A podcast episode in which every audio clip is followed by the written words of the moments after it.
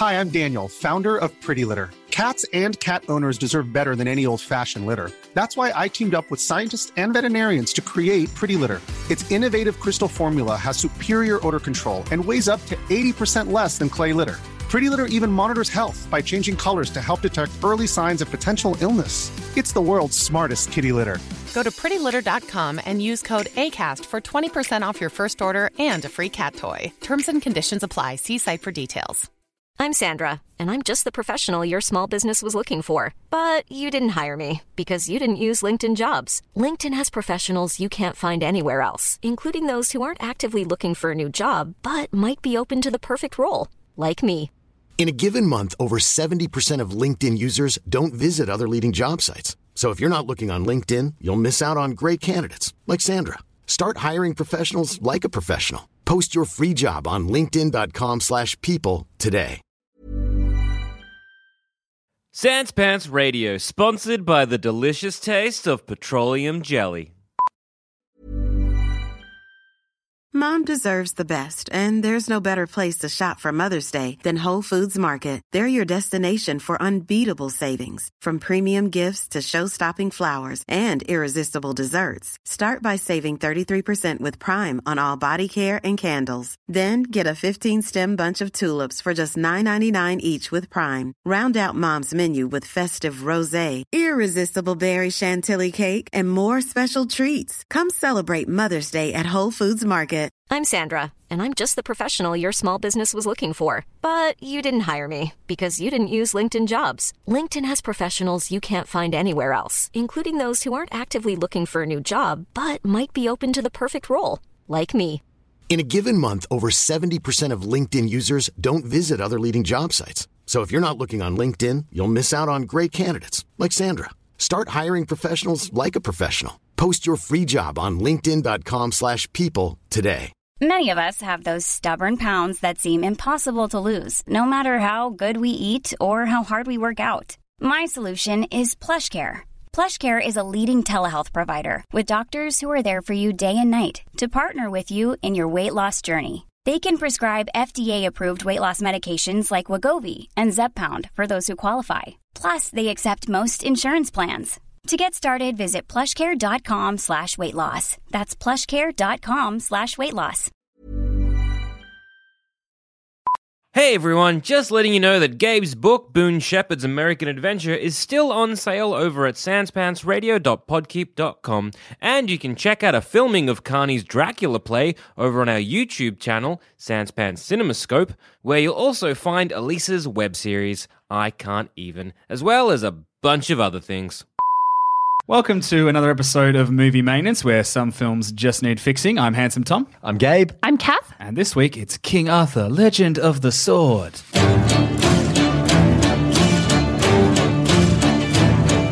Before we launch into discussing the merits or more pertinently lack thereof in this film, I do want to clarify that I fell asleep halfway through. Now, normally in the name of professionalism, Gabe. hang on, hang on, let me finish. normally in the oh. name of professionalism, I'd be like, In one job. it's important that whoever is talking about the film needs to have seen the film. However, my argument is that about halfway through this film, I was kind of watching it and I wasn't like, I guess I wasn't so tired that I simply couldn't stay awake for the rest of the film. I was watching it and I was like, okay, I'm at a crossroads right now. I'm a little bit tired. I've had a long day. I could just fall asleep or I could stay awake and watch the film. Now, granted, this was about maybe 60% through the film.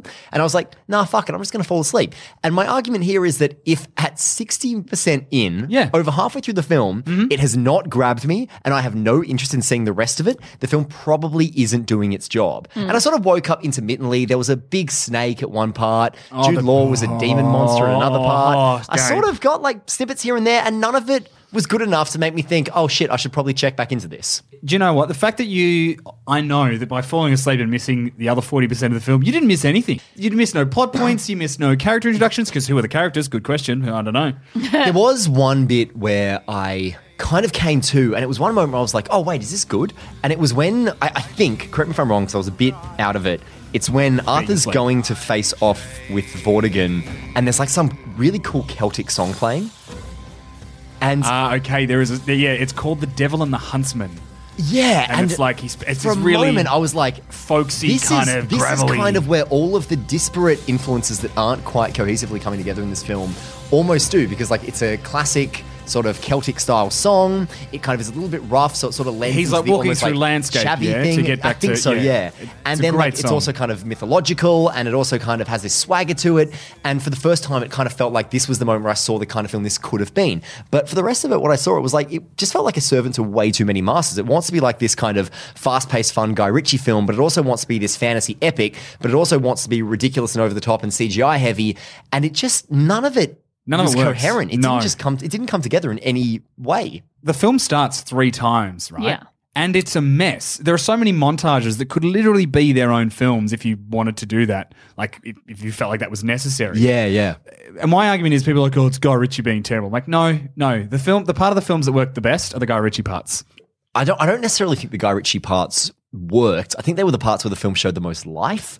I really think, and I know that we obviously we sort of are going to have to address the 2004 King Arthur with Clive Owen at some point, which I, I like and have a have a big soft spot for. But I would kind of argue that both that kind of really gritty, down to earth, ostensibly realistic take on King Arthur, and this kind of more revisionist, crazy sort of Guy Ritchie gangster film take on King Arthur, both just don't really do any service to the original story. Like, and that's why I'm like, I'm watching the Guy Ritchie bits, and I'm like, okay, cool, this is fun, but I still don't think it suits the story.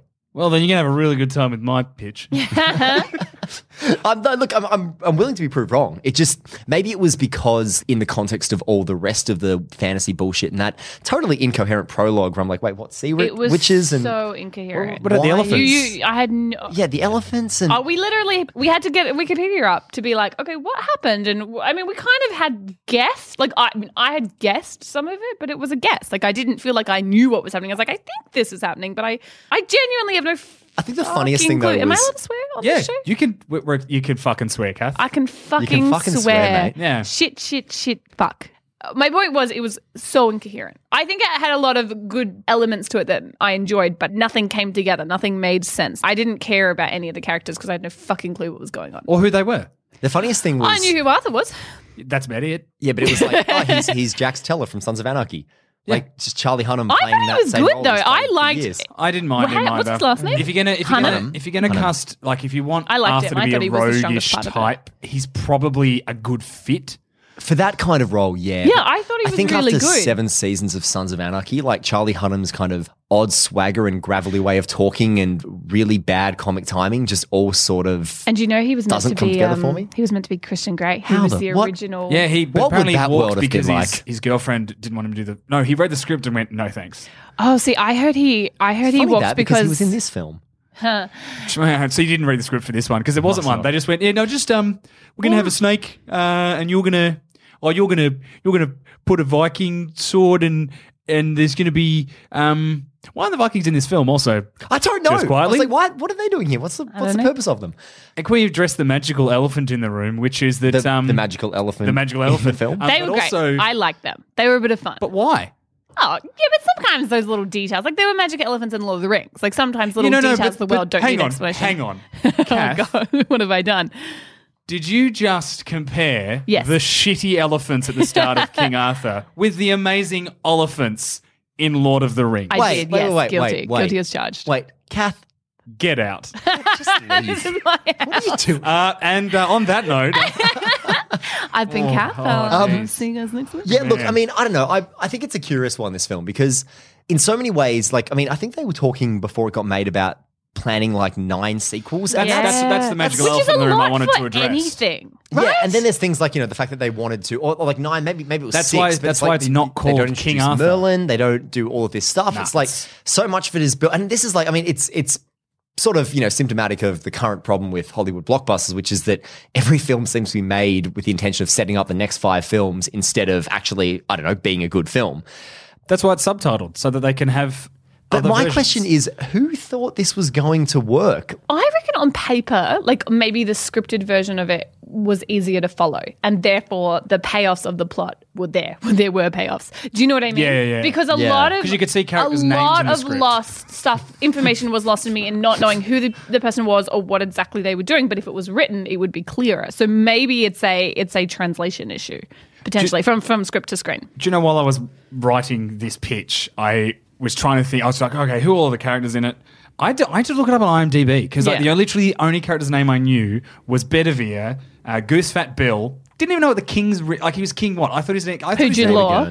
King was like Fardigan, Fodigan, Figurdigan. Is this Jude depending on Law's who says character? it. Yeah, it's Yeah. King Vartigan. Vartigan. I'm pretty sure it was Vartigan. Vortigern, Vortigern, but but it's pronounced differently by every character in the movie. Yeah, super. Because they've all got different dialects.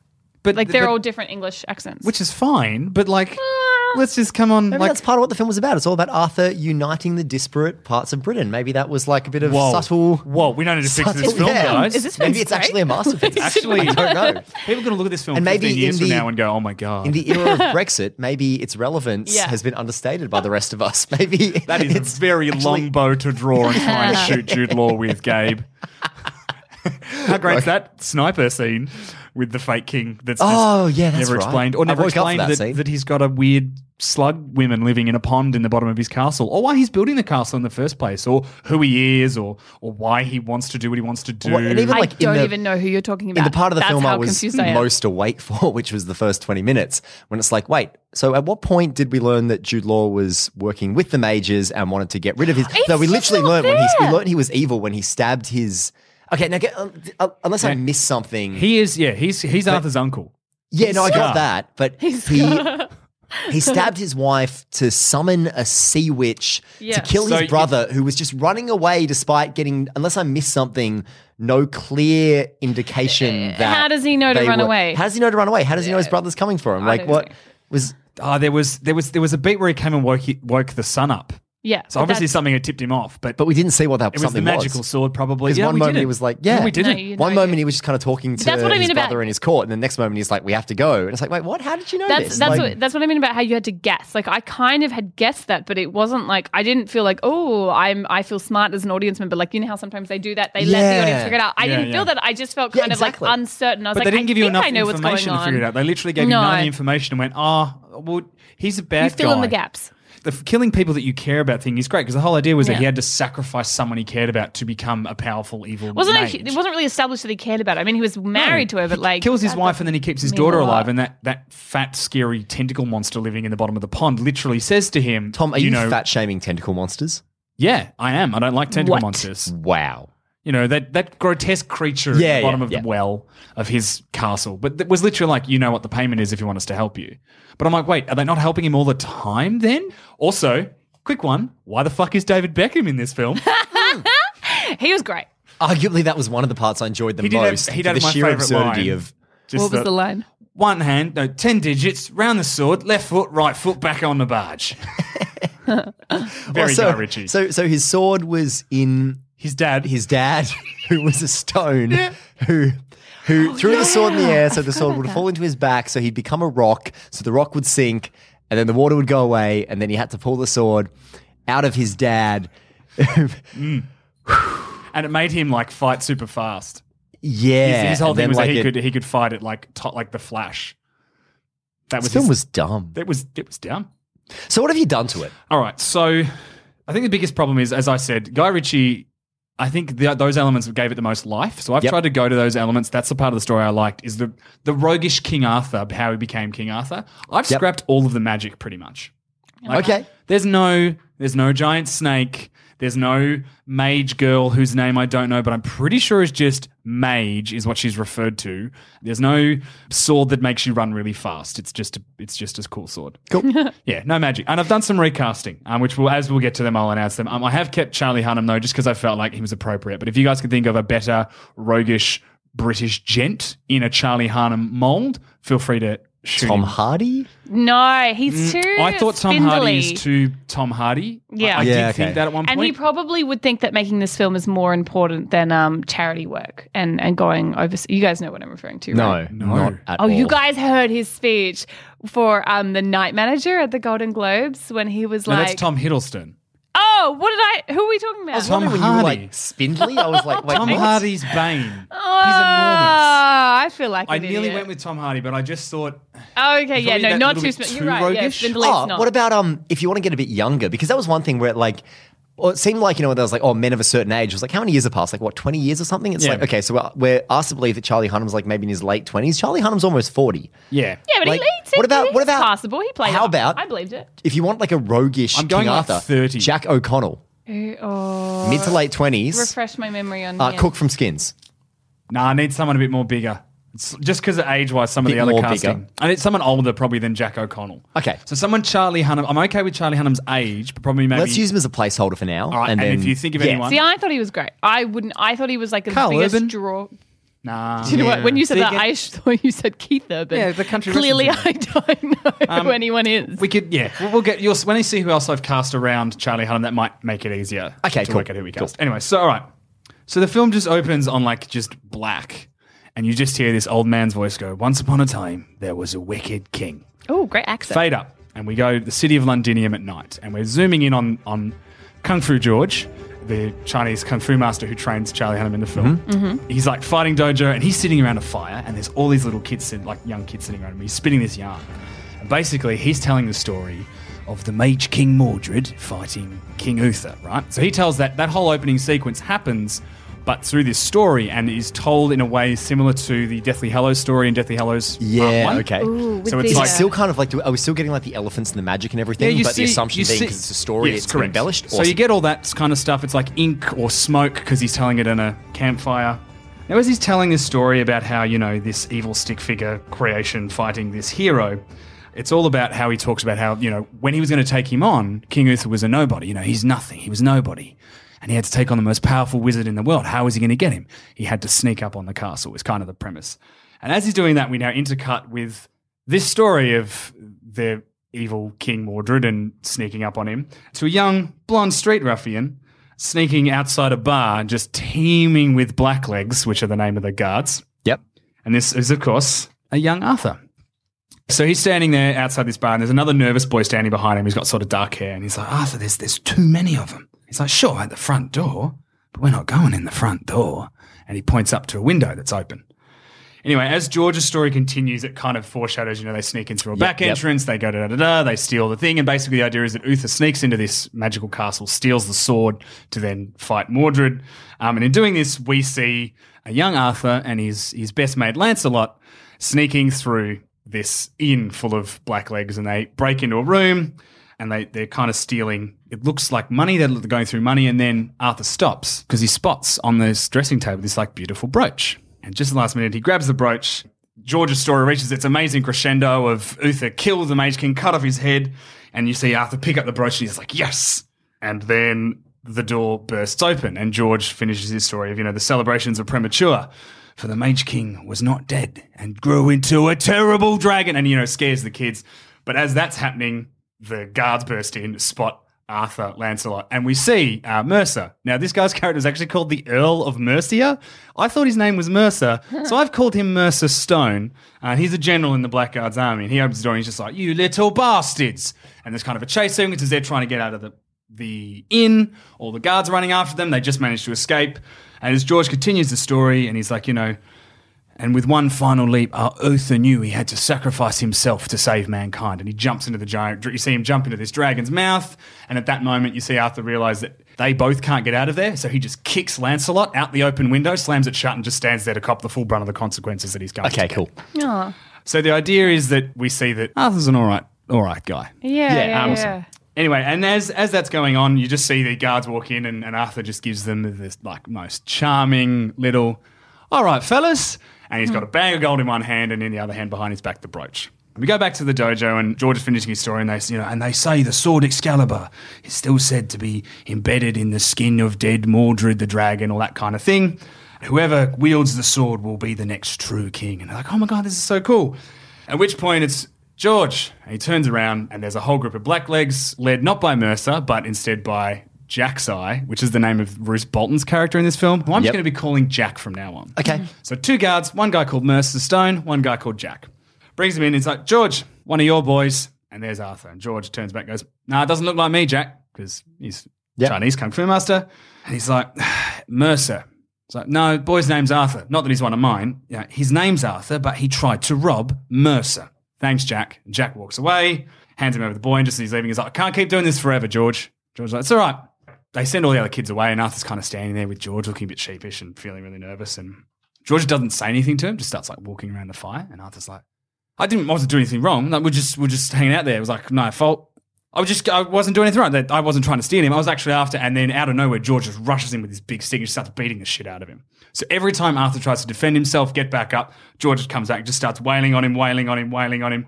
And then finally, Arthur starts to try to fight back. And just when he's getting the upper hand, George just trips him over and pins him to the floor. And he's just like, "You got caught again, getting sloppy, Arthur." He's like, "Yeah, I only got caught because I was letting Lancelot go."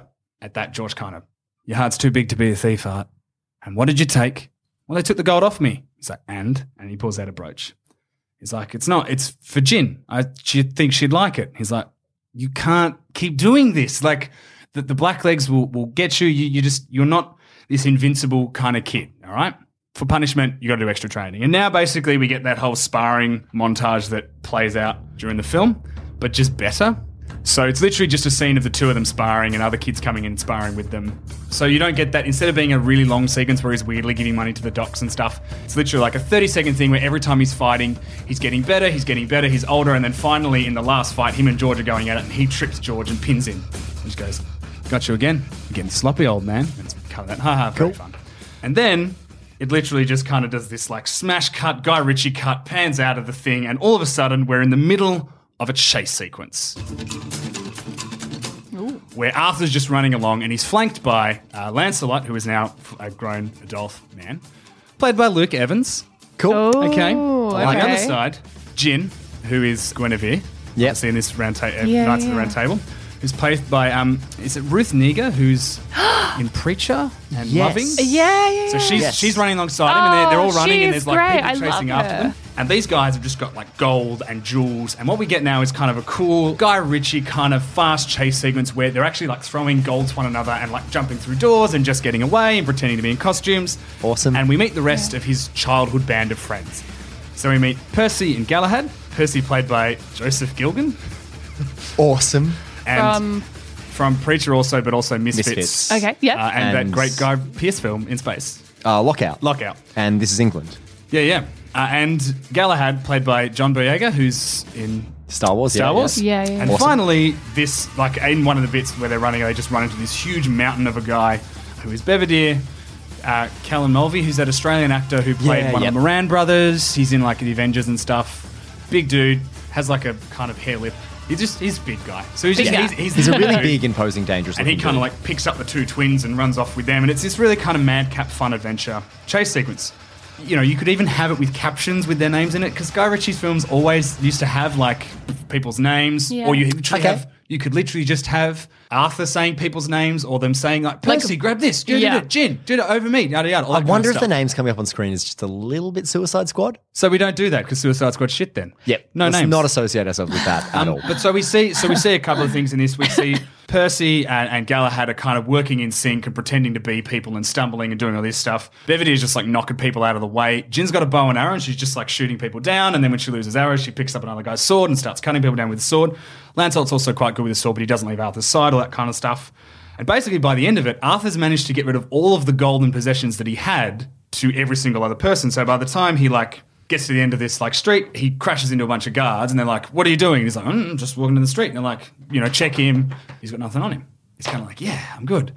And then he hears like just someone yelling out behind him, and he turns around. We don't see what's chasing him. We'll see it later, but we don't see what's chasing him. He turns around, he's just like, "Oh shit!" And he goes to take off again. At which point, he just crashes into this completely bewildered person carrying an armful of texts, like just a guy carrying like scrolls and books and stuff. Just bang, just crashes into one another, and they're just sort of fumbling around there. And he hears the voices approaching, so Arthur like picks him up and just picks up a scroll and pretends they're both reading at it, and the, we see a bunch of Yeah, Vikings cool. run past, and then he puts the you know the the scroll down, and it's like, oh, who the hell are you? And it's this weird, strange looking fella.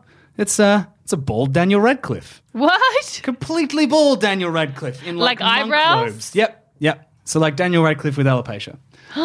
okay. Um, And this is Merwin? maybe. Yeah, no, this is Merlin. Okay. uh, so he's kind of like, oh, what's going on? And you just see Arthur like puts these things in his hands and he's like, cheerio then. And off he goes. And this guy just kind of like, what? Oh my God. And then he looks and he sees all the Blackleg guards that, that had searched Arthur but decided to let him go.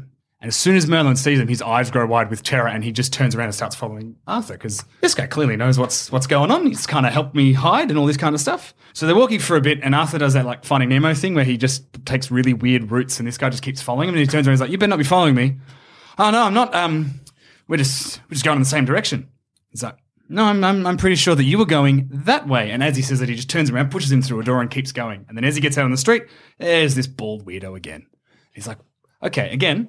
I'm going this way. I'm pretty sure you're going this way. And as he goes to push him that way, there's a whole bunch of guards just standing around. And he just feels like Merlin sees up. He's like, no, no, no, no, no, no, no. And Arthur goes, he recognizes that there's a person here who doesn't really want to be caught by guards. He can sympathize with that. And he's kind of like, fine, you're coming this way then. And he just links arms with him and they, they trudge off. And as they're walking along, he's like, Arthur, what? Nice to meet you. What? I'm Arthur. No, no, no, uh, Merlin. Merlin? What kind of a dumbass name is Merlin?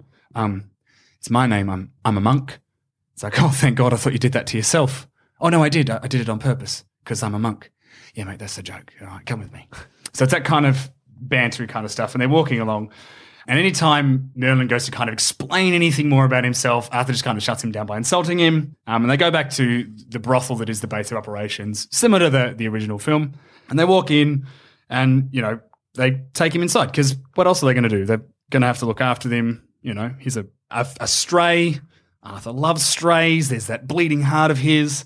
So brings him in, and as he walks in, you got the rest of the gang there, and they're counting up the loot and dividing it all up. And Arthur walks in with Merlin, and as he does, he just kind of whistles, and they all just kind of bang tables, and all the gold disappears, and they put tablecloths on, and no, we're just sitting there playing cards. There's nothing, you know, that kind of stuff. And Lancelot looks up, and says, "Who's that?"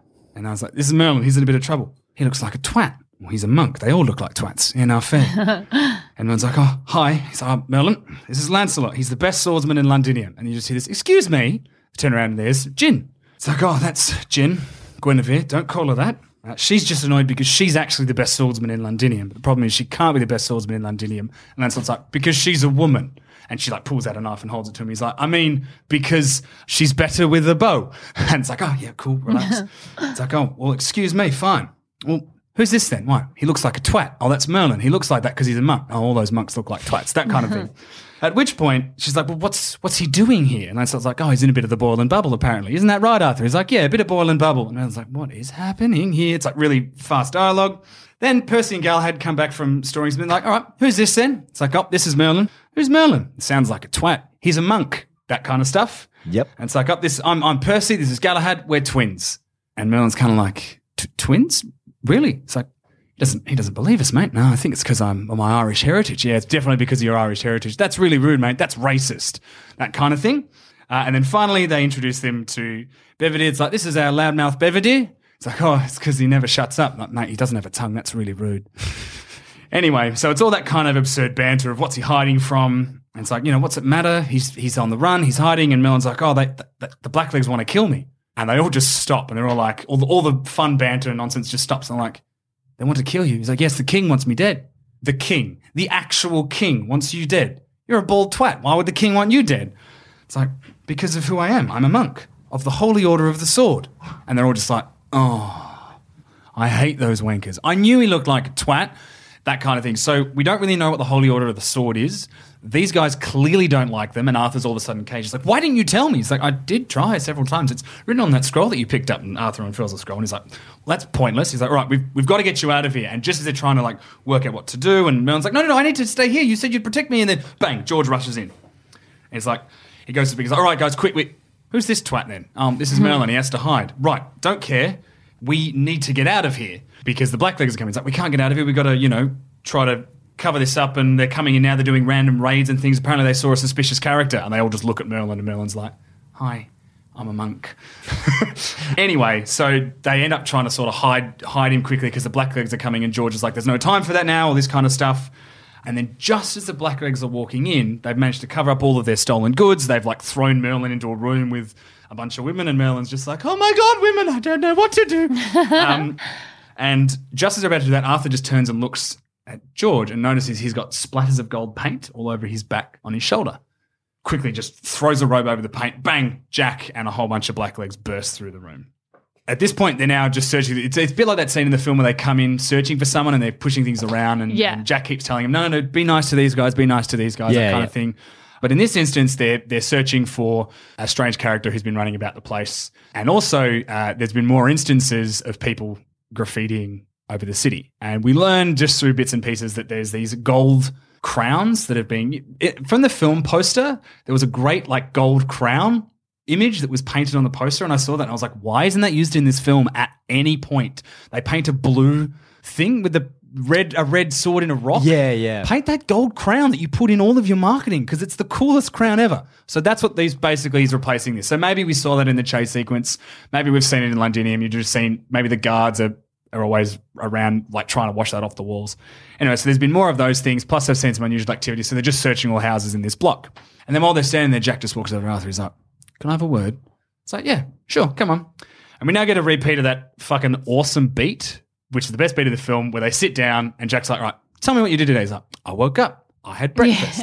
Yeah. So in this one, he's like, "Oh no, nothing much. I went down to meet the Vikings," and you just kind of see a quick snippet of like him like fighting a bunch of Vikings. He's like, "Yeah, you know, they had to pay their tariffs to to you know keep their boats here." He's like, "That all that happened?" So yeah, yeah. Why don't you get back to the start of the day? What'd you do this morning? And he's literally like, "I woke up." And this time, he wakes up on a boat next to a Viking lady who was definitely not his Viking lady. Hmm. He's like, "Yeah, just woke up." And the door bursts in, and there's all these angry Vikings. So now we get the filler of that chase sequence that we opened on with is that they were robbing the Vikings at the start of the thing. And he's, he basically lies to Jack. And as he lies to Jack, he's like, oh no, it was just a casual stroll, you know, through the docks. We then see them like running, jumping, fighting, all that kind of stuff. At the end of it all, Jack's just like, look, again, I'm only telling this because I like you. Leave those Vikings alone. They're guests of the king. It's like they're here to negotiate another trade deal or some arbitrary thing similar to the film. Probably not children, which is I think what it is in the film, is that I got the implication that they're like sending young boys to go to the Vikings. Yeah, that was a Yeah. beat that I thought was really odd, And but then then, he I think just I fell forgives them asleep at the before it end. got resolved. No, no, no. Oh, Gabe. didn't it get no, resolved? didn't get Oh. resolved. Um, this is What a that film. great Remember, there's movie. no resolutions. And basically, they walk out of the raid, and everyone's kind of moved on, uh, and everything's okay. And it seems like the Blacklegs are about to leave when you know one of them like opens the door that they've shoved Merlin in, and rather than like hide, Merlin's just standing in the doorway in his very distinctive monk robes of the holy sword. And if they spot him, it's going to be really bad. And Merlin's just standing there freaking out, and the guard hasn't realized yet. And Arthur just is like, and walks over and then just punches the guard in the face, like just bang. Mm-hmm. And Jack's like, You're kidding. And then they all jump on him and they're arresting him. And just as they're dragging him out, Arthur turns to Lancelot and he's like, You know, make sure my cousin gets where he needs to go before I get home. And they drag him out. And then we just cut. Arthur's in the stocks. And all the other people in the stocks are like, Hey, Art, how's it going? He's like, Yeah, pretty good. So this, this happens a bit. He ends up in the stocks at the end of the day. Um, and here you meet a character. One of the other criminals is a guy called Chatty Charlie because I love that kind of thing in you know Guy Ritchie gangster films. Everyone has a stupid name. They almost do it with that whole Witch George, Kung Fu George, Yeah, King George, yeah, yeah. St George the Dragon. So yeah, so you have Chatty Charlie. He's like, oh yeah, no. When I get out of here, I'm, I'm going for it. And I was like, oh, what are you going for, Charlie? And all the others kind of sick. He's like, oh, yeah, you know, the one job, and then we'll all retire. I'm going to rob the king. And I'm like, oh, yeah. He's like, yeah, no, I've got an in. I know where he keeps his prized treasure. I'm going to get there. It's kind of this rambling old man. But Arthur's kind of nice and humours him, and they all kind of do a bit of banter. And then out of nowhere, Jen appears, and she's got a set of keys. And he's like, you're early. You're not, I'm supposed to be here for another couple of hours. You're not supposed to come and let me out now. She's like, we have a problem. It's like, what is that? We have a problem. Bang, opens it up. They go back to the brothel, and uh, there's Merlin just sitting there, and all of the other. We're gonna. I'm just gonna call them Knights of the Round Table, even though they're not Knights of the Round Table. The gang, the other gang. Yeah, yeah. They're all standing there, very annoyed. Loudmouth Beverly with no tongue is just standing with one hand on Merlin's shoulder, and Merlin's like, "Hi, Arthur. How you going?"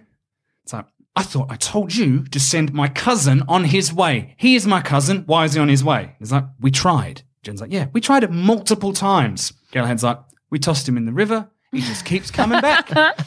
I mean, realize there's a bit of water around Merlin. He's like, yeah, look, I just, I just need to lie low, just, just for a couple of days. I, I'm, I'm on a quest. I've been sent here by my master. I'm on, you know, the quest to, to do the sword, a pilgrimage kind of thing. He's like, you know, my research points that, that its location is nearby, but I- I just need to wait until the Blacklegs have like cooled off a bit and then I can get out of your hair and I'm out of the city. And Arthur's like, we, we just don't have time to deal with this, right? Okay. You're a weird bald man chasing an imaginary sword. If we hide you here, the king, who is a real angry man, will kill us with a real sword. At which point George appears and it's like, he can stay with me at the dojo. If you're not going to house him here, he can stay with me. All right? Darth's like, oh, fine. So send him off. And just before they go, Arthur pulls him aside. He's like, gold paint on your shoulders? You're getting sloppy, old man. And George is like, you know, there's still a place open for you in the resistance. I was like, look, there's only one kind of gold I'm interested in, and it's not paint. And George is like, well, whenever you're ready to take up arms against the, you know, tyranny of the king, my door's always open. We'll look after your monk for a couple of days. And George's like, thanks for putting your neck out. And then, you know, they depart and we kind of get a nice thing of the, the guy, the gang drinking, talking about their spoils and what, what's next for them, what's their next kind of plan. Then bang, bang, bang. Next morning, uh, someone's banging on the door of the brothel and Arthur sits up and Lancelot and Jin are sort of getting in. They're kind of that next day, they're a bit hungover. They all sit up and this little boy runs in. He's like, you have to come, you have to come, quick, quick, quick. It's like, what's going on? What's wrong? George. And so they, they take off as this group and they run all the way to George's dojo. And there are black legs everywhere. And not just the normal guard kind, there are the really, really fucking scary kind. We see General Mercer walking around, so you know some shit's going to go down when General Mercer's around. And as they walk through here, we see that there's just a crowd of people outside as well. And there's like flags everywhere. There's, there's some kind of ceremony or something taking place. And as they're walking through, Arthur hears some people talking that, oh, yeah, no, they're looking for this weird monk guy. And they came down here. They, he's the leader of the resistance, isn't he? And Arthur's just pushing his way through the crowd, and he gets there, and there's George. And all of the stuff for the resistance. There's a couple of other miscellaneous soldiers, I guess, as well, that are with George, and they're all bound and just on their knees in this square. And Arthur just doesn't know what to do, and he's like thinking about looking around, and he's quickly sending people, and they're trying to work out a plan on the fly, and it's just, and all of a sudden, all of the guards just drop to their knees. And Arthur's like, shit. And they look, and the crowd parts, and through walks the king. In my version of the film, not played by Jude Law, No, Jude Law was so good though. played by Ben Mendelsohn. Oh. Because I wanted someone evil and Yeah. not Jude Law. And Ben Mendelsohn is the most evil. He is. Have you seen that video of him doing just reading The Lion Yeah, King? It's I was just thinking about that, That's what yeah. inspired me to make him my king. Oh, okay. He, he's a scary man. I'll go with it. So he walks forward and and as he he walks out and he kind of does this big speech about how corrupt the resistance is, how that we have to be strong and brave and that we're just here to protect you because you don't know how to look after yourselves. If it wasn't for people like me, you'd be bleeding in the streets and all this, basically pretending that he's just looking out for all of them. And at the end of the speech, he's just like, kill him. And bang, they kill them. George dies. And as George dies, We're, we're talking chopping heads off. yeah, chopping heads off Oh. probably. That's usually the way to go. Yeah. Cutting heads off. As they do it, Arthur just bursts through the crowd. Doesn't even think about it and just like roars no. And then all of a sudden he realizes he's just inches from the king. He just stops. And all these guards pull swords and go near them. And, and the king just holds up a hand and just slowly, slowly turns around and just eyeballs Arthur. What are you going to do, boy? And Arthur just doesn't do anything. He just stands there. He's like, hmm? You know this man? You like this man? You want to hit me, don't you? Well, go on. Hit me. These boys won't attack you, and he indicates the guards. Hit me. Come on. Why won't you hit me? Oh, that's right. Because I'm the king, and you're nothing. 30 lashes. Throws him to the ground. Some guards come out and they just whip the shit out of Arthur. And as, as the king leaves, the last order he gives, he goes, burn it all. And the other guys just start burning the dojo. So we get this kind of fairly epic shot of the king and all these blacklegs leaving, the corpses of his mentor and friends on the ground, and Arthur just getting whipped like the shit out of him as this dojo burns. And he's just a mask of just rage. So he, he kind of just sits there, and then we see him recuperating back at the brothel. And then Galahad and Percy burst in, and they've got Merlin. He's survived. And all of the kind of just sad, quiet, cold fury in Arthur just bursts out. And he just assaults Merlin, just starts kicking him and hitting him. And he's like, This is your fault. You're the reason that my friend's dead. You're the reason that dojo burned down. So many people have died because we were protecting you. Get the fuck out of this city. If I see you again, you won't have to worry about the king. I'll kill you myself. And Merlin's kind of like, Oh, and off he goes. And now we kind of they have like a maybe like an observance or a service to remember George, and they're kind of sitting down there and they're all kind of quiet. And there's all these like criminals, and a lot of people came out for this man because yes, while he was lead resistance, a lot of these street urchins and these ruffians and these rogues and the prostitutes working in the brothels, they were all raised by George. George was like everyone's dad. Mm. And while they're sitting there, Arthur's kind of, you know, you know at funerals where people are thanking you and you kind of like, oh, you think, oh, you think, you're not really paying attention. And then Arthur spots Chatty Charlie across the room. And he just grabs Lancelot by the shoulder. He's like, We're going to make him suffer. We're going to rob the fucking king. Chatty Charlie. And then literally you have a scene where they've sat Charlie down. They're all like interrogating him. And Charlie's gone to water. He's like, oh, no, no, I didn't do anything. I, it's not me. I never was there. It never happened. He's like, you told us that you knew where the king kept all his like most prized possessions. Where is it? He's like, what? He's like, the, the treasure, the king's treasure. We're going to rob the fucking king's treasure. Like it's the last job, the end all jobs. We're going to hit him where it hurts in his pocket.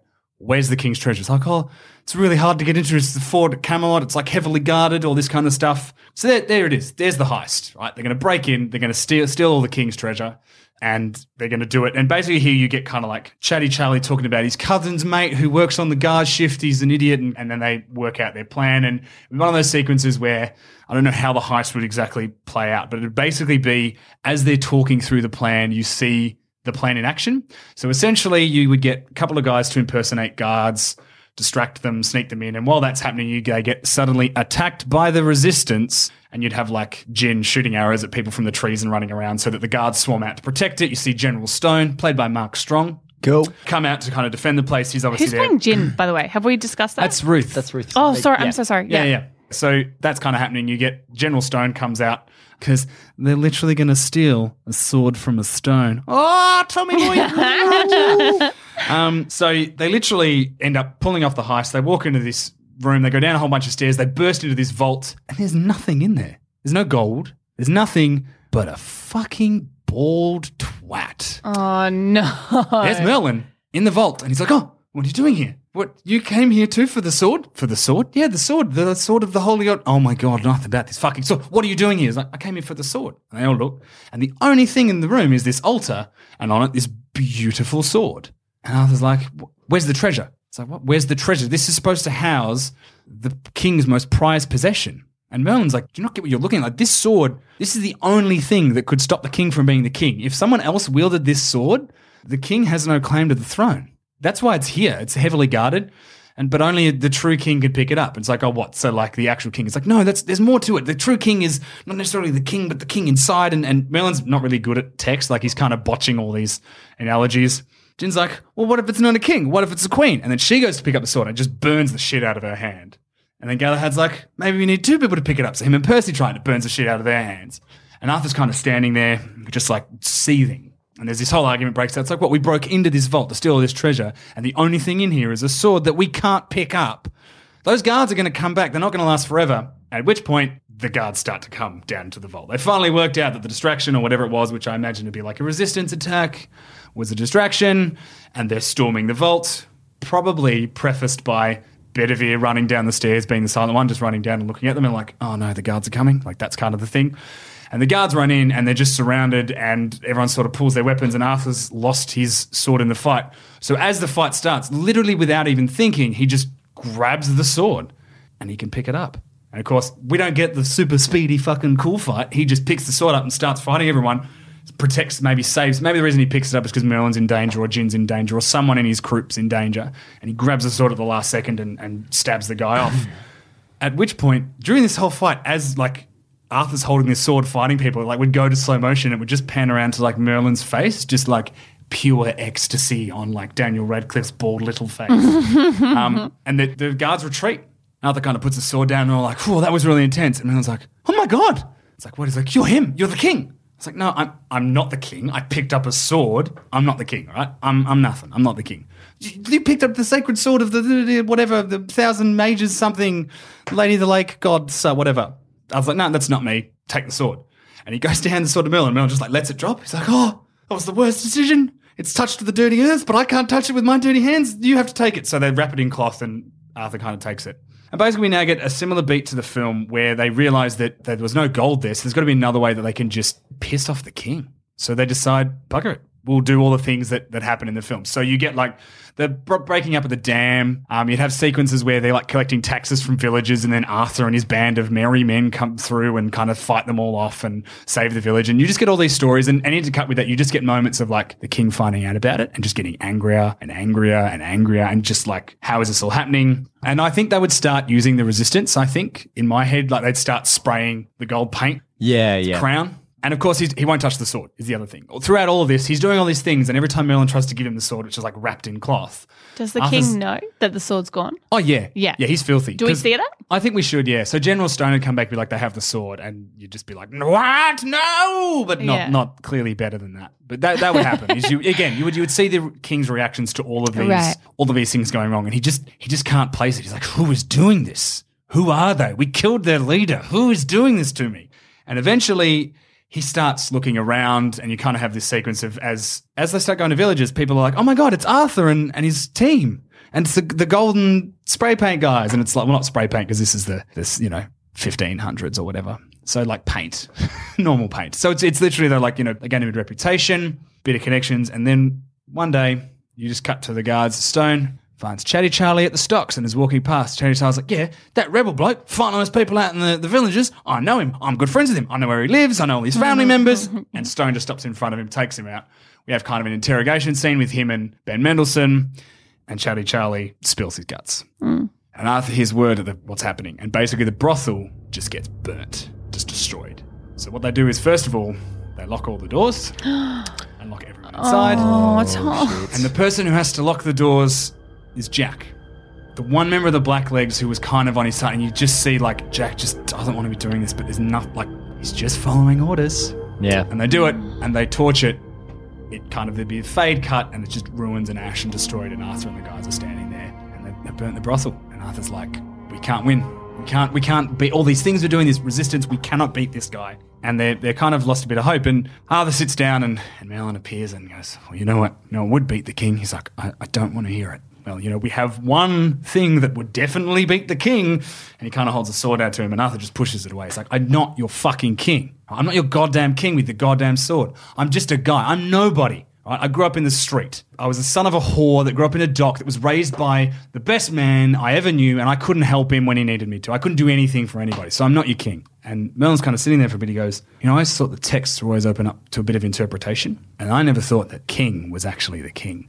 You know, it's someone who's kind and compassionate and who cares about people. You know, I know why you wanted to rob the king is it's revenge, right? That's what you tell everybody. Why do you, why are you helping all those villages? Why'd you free those slave kids? Why do you help Lancelot and these guys who come and hang out with you? Why did you do any of that? It's because you're kind and you're strong and you're compassionate. You're a king, Arthur.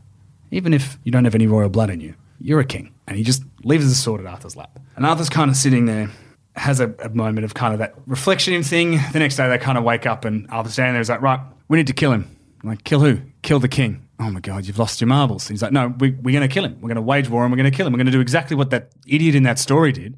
We can't aim with the frontal assault. We don't have the army, so we need to sneak in. We're going to need a distraction, right? We, need reinforcements. Lancelot's like, that's just impossible. He's like, who in this town is going to want to fight the king? There's, there's what? Handful of us, a bald twat over there. There's a few guys of the resistance, but they're fading. They're, they're not part of this fight.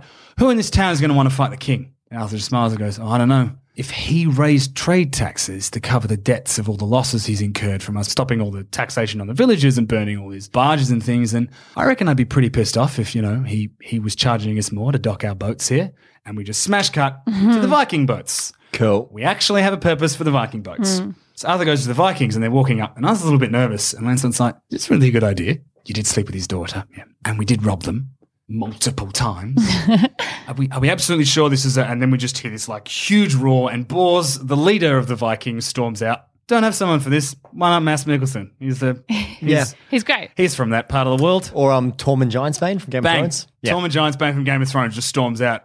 And he's just like, You bastard. It's like, Oh, Jesus. And everyone's like, No, no, it's fine. And I was like, It's cool. It's fine. It's fine. It's fine. It's fine. He just gets up to me. He's like, really close. He's like, uh, I come in peace. We're not here to do anything. I want to talk to you about your friend, the king. And the guy's like, oh, I have no friend, the king. He said that we'd come in with trade, and now he taxes us, takes all our goods to line his own pockets. I have no friend, the king. I was like, me neither. Do you want to help me take him down? And we can see that the Viking leader wants to do this, but this guy slept with his daughter, and they're all thieves. I'm not sure that this is thing. And I was like, all right, why don't I make you a wager? You and me over there. If you win, I'll leave. You never have to hear from me again. If I win, you help us fight. It's like, okay, bring it on. So it's like a bare knuckle boxing fight. Arthur's getting his ass kicked. This guy is enormous and a Viking. Like it's just not going to happen. And hmm. just wailing on him, wailing on him, bang. And Arthur's just on his knees, like just pretty much stuffed. At which point we just see the big giant Viking fella pick up a huge axe, raise it above his head, and just like, yeah, do you want me to finish him? Do you want me to finish? And the Vikings are like baying for blood. And everyone's like really nervous, really nervous. And at which point Arthur just calls out to Merlin. And as the axe comes down, Merlin throws the sword wrapped in cloth. Arthur grabs the sword, pulls it out, bang, blocks the blow from the axe. And there's this kind of maybe a concussive shockwave. It's a kind of magical sword, but not in the same absurd, mm. absurd Yeah, yeah, levels yeah. from the film. I'm with you. And the the Viking's axe is just snapped in half. And Arthur stands, and the crowd goes silent. But people know this sword. They know what this is, and everyone else in his team's like, "Oh yeah, he's got the sword." And he pulls it out and he holds it up. He's like, "Will you fight with me?" No, we'll uh, we'll come on board. here, bring it on. So we'll we'll, we'll fight with you. And as they're kind of rallying the troops back together to come with a plan, Lancelot's like, "So you're going to use that sword now, eh?" He's like, "Yep." So I guess I'm not the not the best swordsman in Londinium anymore. You see Jin go, "You know, you're the third best swordsman in Londinium." It's like, "Oh, fine." And basically now we have the build up to the final fight. So they storm the big spooky black castle, and effectively it's leading up to the fight. They just start like ambushing certain factions of guards and leaving more and more graffiti up, and graffiti spelling out, you know, death to the false king. So like really, really hammering home that they're coming after the king here, and he's he's not angry anymore. He's he's a little bit scared, and he instructs, you know, I want guards on every gate. They're coming after me. We need to protect ourselves, and then. Mercer, General runs in and goes, "Sir, you need you need to come and see this." And they go outside, and there's just hundreds and thousands of people, all of the low class people who've been downtrodden their whole lives, just standing at the palace gates. They're not chanting, they're not doing anything, they're just standing there. It's eerie as shit.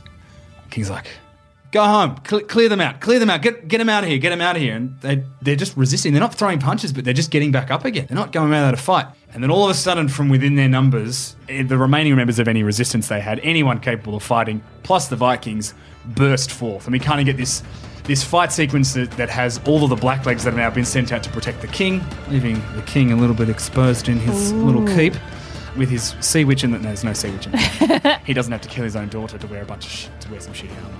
So yeah, so we we literally now have the Vikings storm the castle, the people storm the castle, fight all the blacklegs.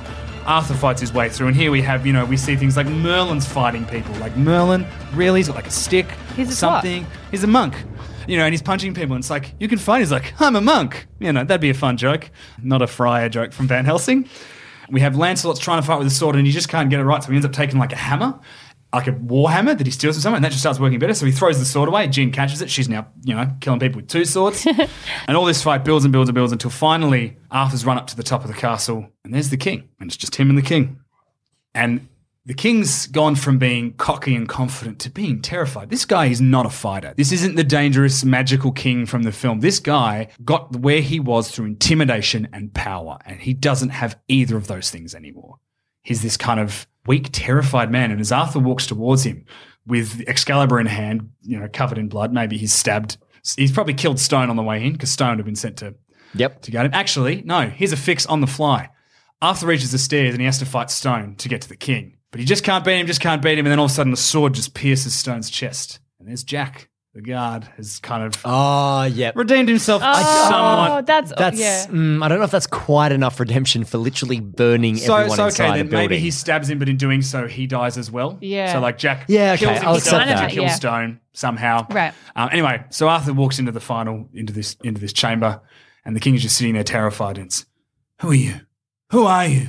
Who thinks you can challenge me?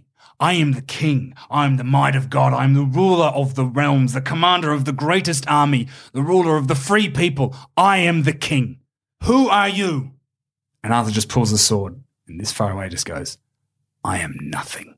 Stabs him in the chest. nice. As the sword goes through him, you just see the flicker of recognition in Benny's eyes as he's slowly just drops to the ground. Arthur pulls the sword out, and he looks around, and he walks out onto the same balcony that the king went out to check us in. He walks out and he just sees that they've won the battle. The Blacklegs have been mostly defeated or have surrendered.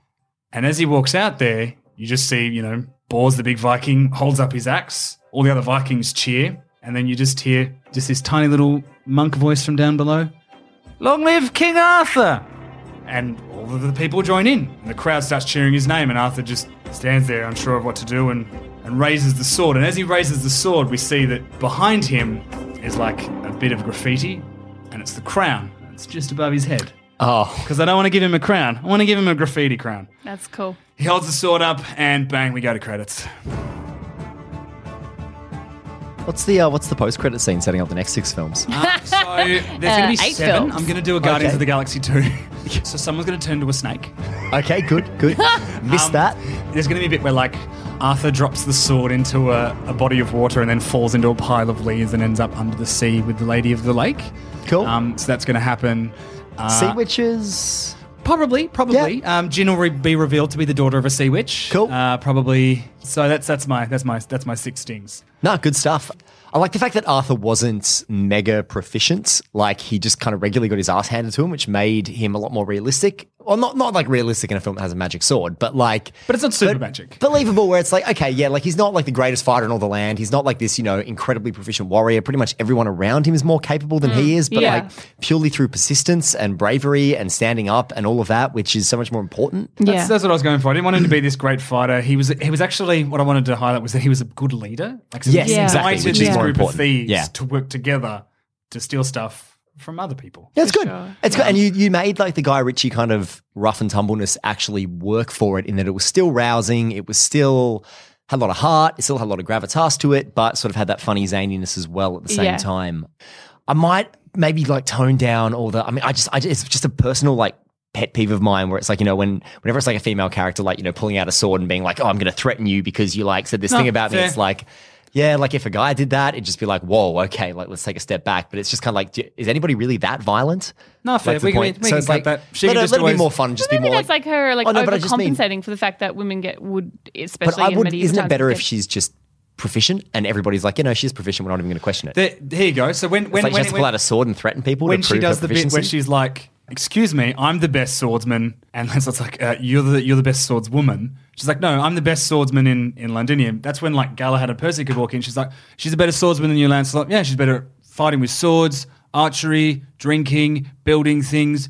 Being a person, she's just universally better than you are, Lancelot. So it's like, Yeah, have some maybe, fun maybe with it's it, the yeah. thing is that the whole group are like, Lancelot, you're pretty good, but she's a lot better than you. So when he finally gets the hammer at the end, you can be like, Here's my "Ah, thing." Yeah. here's my thing. Well, so I kind of think it's yeah, hammer." exactly. I think it's kind of fun if Lancelot like has that slight inferiority complex where Oh, she's yeah. like. But I almost think it's just more fun if like instead of her being like, "I'm going to pull out a sword and threaten you because you challenged my honor," it's like she doesn't even need to do that because it's just so obvious that yeah, she's she that just good. like tap it. Like when he goes, no, I'm, I'm going to be the best swords. Instead of pulling a knife on me again later, she can just like tap him on the face. Like you keep telling yourself that, buddy. yeah, yeah, or Lancey. No one's called me that anymore. yeah, yeah. And she keeps doing it. Or Lottie. Lottie would be funny because that's Charlotte.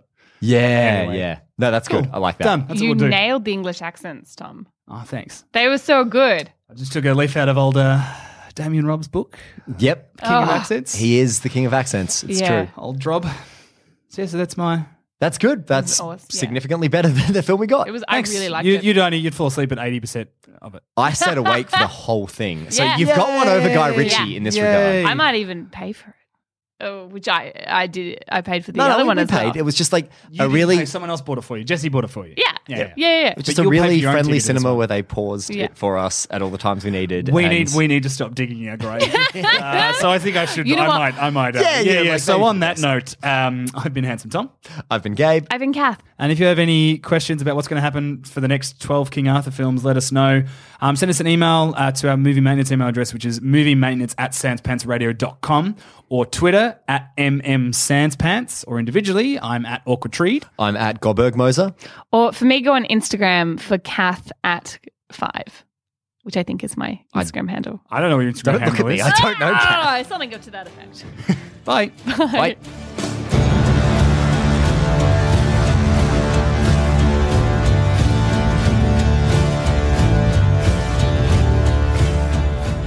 Thanks for listening. If you want to help support the show, why not become a member at sanspantsplus.com and get early access to our shows, a bunch of exclusive content, and much, much more. That's sanspantsplus.com. Mom deserves the best, and there's no better place to shop for Mother's Day than Whole Foods Market. They're your destination for unbeatable savings, from premium gifts to show-stopping flowers and irresistible desserts. Start by saving 33% with Prime on all body care and candles. Then get a 15-stem bunch of tulips for just $9.99 each with Prime. Round out Mom's menu with festive rosé, irresistible berry chantilly cake, and more special treats. Come celebrate Mother's Day at Whole Foods Market. Hi, I'm Daniel, founder of Pretty Litter. Did you know cats tend to hide symptoms of sickness and pain? I learned this the hard way after losing my cat, Gingy. So I created Pretty Litter, a health monitoring litter that helps detect early signs of illness by changing colors, saving you money and potentially your cat's life. Pretty Litter is veterinarian developed, and it's the easiest way to keep tabs on your fur baby's health right at home. Go to prettylitter.com and use code ACAST for 20% off your first order and a free cat toy. Terms and conditions apply. See site for details.